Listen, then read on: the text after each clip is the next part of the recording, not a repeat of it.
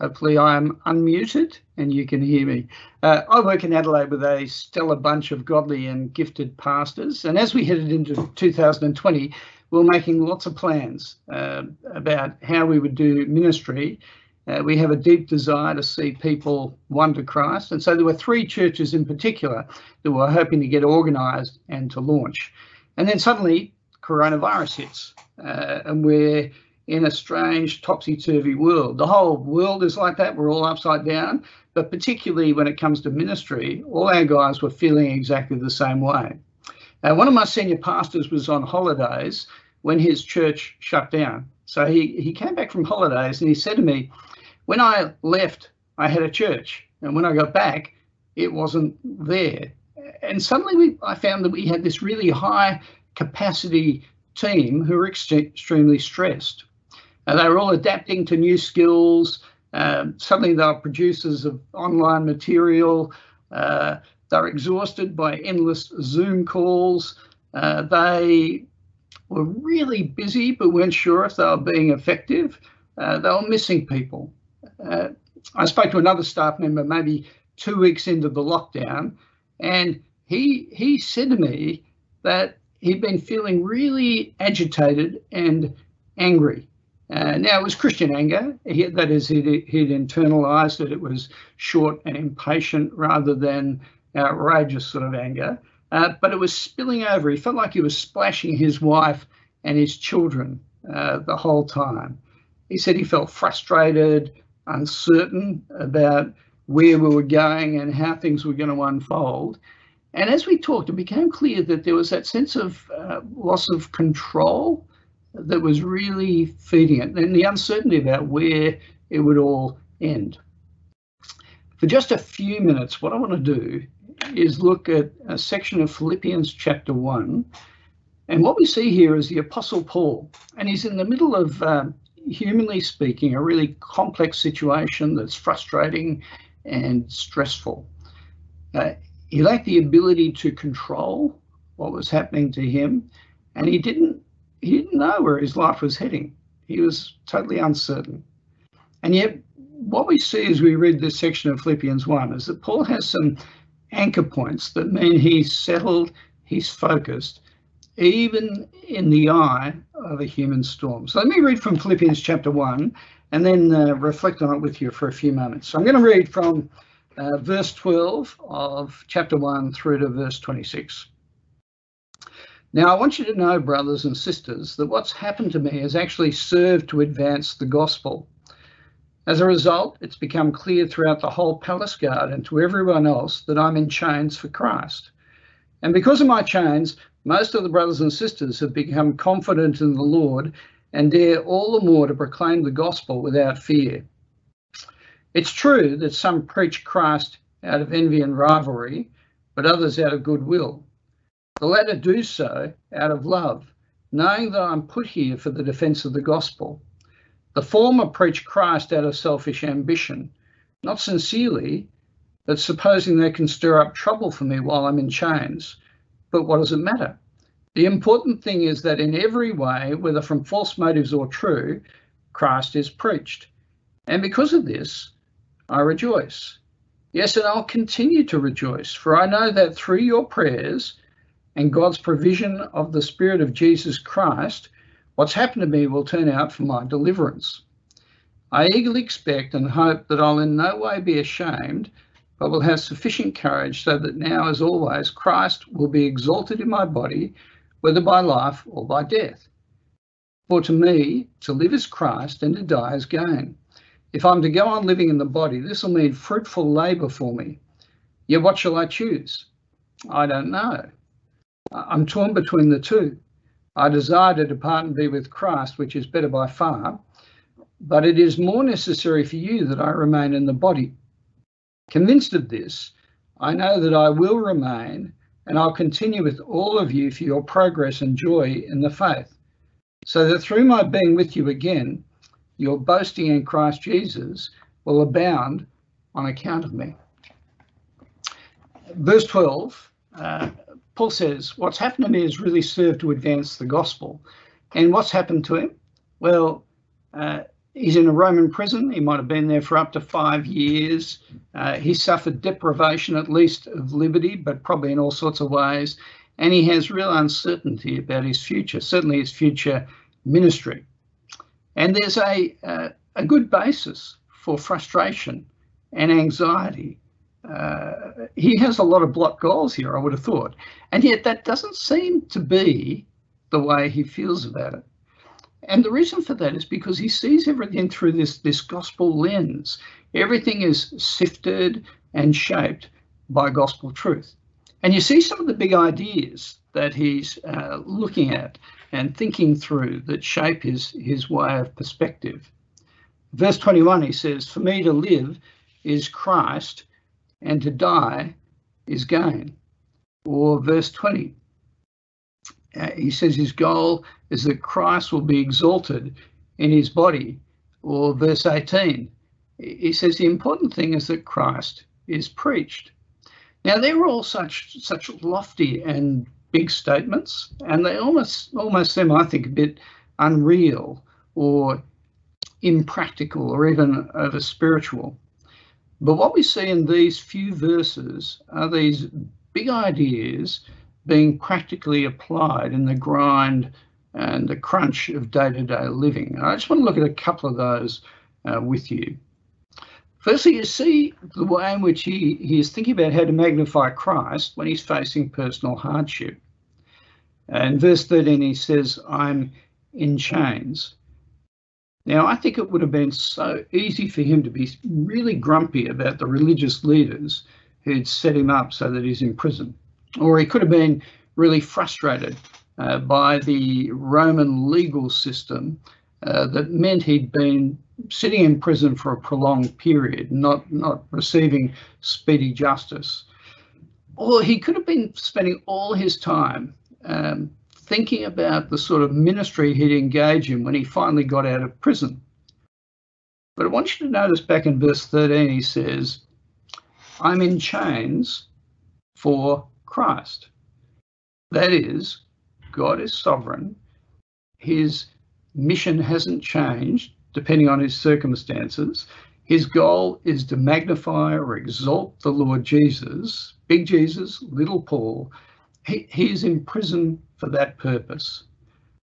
So in verse 13, he says, It's become clear throughout the whole palace guard, and it's uh, estimated they could have been up to 9,000 people, and to everyone else that I am in chains for Christ. Uh, when the coronavirus hit, uh, for the first couple of weeks, everyone was all all around the place, all topsy turvy, and uh, I found myself every day feeling like I was making maybe ten really important decisions, and then to uh, wake up the following morning and discover they were all totally redundant. Uh, and it was a it was a weight of trying to make good decisions without knowing if they'd have any effect. But you know, it's not my church, it's Jesus' church. And the only thing I needed to bear in mind was that I needed to magnify the Lord Jesus Christ. Friends, we, we do need to be thinking that we're in this coronavirus time for Christ. Um, I've seen the people around Trinity uh, who have been just thinking in a sharp way along those lines. They've been thinking, how do they invite friends online so that they, might hear the gospel? Uh, we've seen, Sue and I have seen our connection with neighbours increase over this time in a way that we've never had before. Uh, the other day we were out, out taking a walk and we ran into a guy and his father-in-law that we we hadn't seen for years. And he, in the street, uh, nowhere near where he lives, and we ran into him, and he was telling us about his wife who had cancer, and uh, she was going in for treatment the following day. And there in the street, uh, we stopped, we talked about the gospel, and we prayed with him and his father-in-law. Uh, we normally don't get those sort of opportunities. It's a time for serving Christ. My barista has been asking me about my church and what we're doing. He normally doesn't ask those sort of questions. Paul says in verse 14, because of my chains, most of the brothers and sisters have become more confident in the Lord, and all the more confident to pro proclaim the gospel without fear. And that's what I'm seeing. I'm seeing people more clear, more confident about the gospel here, sharper about the fact that God has placed him, them in their neighborhoods, their families, their workplaces uh, to magnify Jesus. They're not thinking about block goals. They're thinking about this moment being one where Jesus is glorified. As you go through this section, you even see the way Paul's perspective is transformed when he's attacked by fellow believers. You pick that up in verses 15 to 18. Uh, verse 15, some preach Christ out of envy and rivalry. Uh, verse 17, they preach Christ out of selfish ambition. It comes up again in chapter 2 uh, not sincerely, but supposing they can stir up trouble for me while I'm in chains. Uh, now, they're not preaching a false gospel, or Paul would have called them to account for that, uh, but they are badly motivated. There's selfish ambition. Uh, they're trying to promote themselves at Paul's expense. I, I think one of the most difficult things in Christian ministry is when brothers and sisters, those who are close, and in fact, the closer they are, the harder it is, when they actually attack you. It's those situations that I found over the years I've lost sleep or felt angry or frustrated, uh, or if I'm honest, just a bit sorry for myself. And I think it's all natural. Yet when you go to verse 18, look at what Paul says. Well, what does it matter? The important thing is that in every way, whether from false motives or true, Christ is preached, and because of that, I rejoice. You see, at this point, Paul just towers above the petty jealousy and the party politics. He says it's not about me or my feelings, it's not about my reputation, it's not about my ministry. It's a phrase that I think I hear way too often right now. But it's about magnifying Christ, the gospel being proclaimed. And if that happens, then Paul rejoice. And you even see the way in which the gospel anchors Paul's mind and heart, even when his life hangs by a thread. He's in a prison at Caesar's uh, discretion. At a whim, he could be executed. Then in verse 19, he says, I know that through your prayers and the help given by the Spirit of Jesus Christ, that's what, what's happened to me will turn out for my deliverance. Uh, now, the the deliverance word here, it has its origins uh, back in the Psalms or the book of Job. And the idea is not so much freedom from prison as ultimate salvation. His life, it, it hangs in the balance, but he's still just powerfully shaped by the gospel promises. To live is Christ, and to die is gain. And Paul obviously expects he'll go on living. He talks about that in verse 24. Uh, necessary for you that I remain in the body, and so convinced of this, I know that I'll remain and I'll continue with all of you for your progress and joy in the faith. Now, that's such a contrast with our coronavirus world. Death terrifies people. And, and I get it. If this life is the only life you have, and the goal is to find as much happiness as possible before we die, then anything that interferes with it, it needs to be avoided at all costs. But believers are shaped by a different worldview. For me to live is Christ, and to die, it is gain. Peter Adam, I, I think, is one of Australia's leading Christian elder statesman. He recently wrote this about Philippians 1. A few years ago, I read Philippians 1 and I realized how far I was from the Apostle Paul when he wrote, For me to live is Christ and to die is gain. I desire to depart and be with Christ, which is better by far. Peter then went on and said this I thought of death in terms of loss, not gain. And this just showed how attached I was to the world and how I loved God's gift more than God, the giver. So I began to meditate on Paul's words and pray every day that God would transform me. It's the gospel that gives us secure and clear purpose, even in the face of death. When life is moving in a linear and predictable direction, uh, I think it doesn't seem hard to trust God.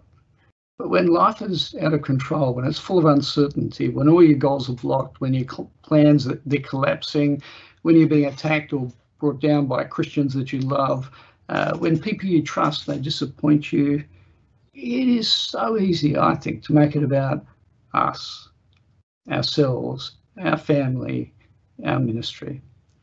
But friends, Paul the Apostle, he, in this context, is in such a contested and frustrating and uncertain situation. But he is also clear and certain. He knows he serves the sovereign Lord of heaven and earth, and his focus is sharp and unchanged, no matter what storms are raging around him.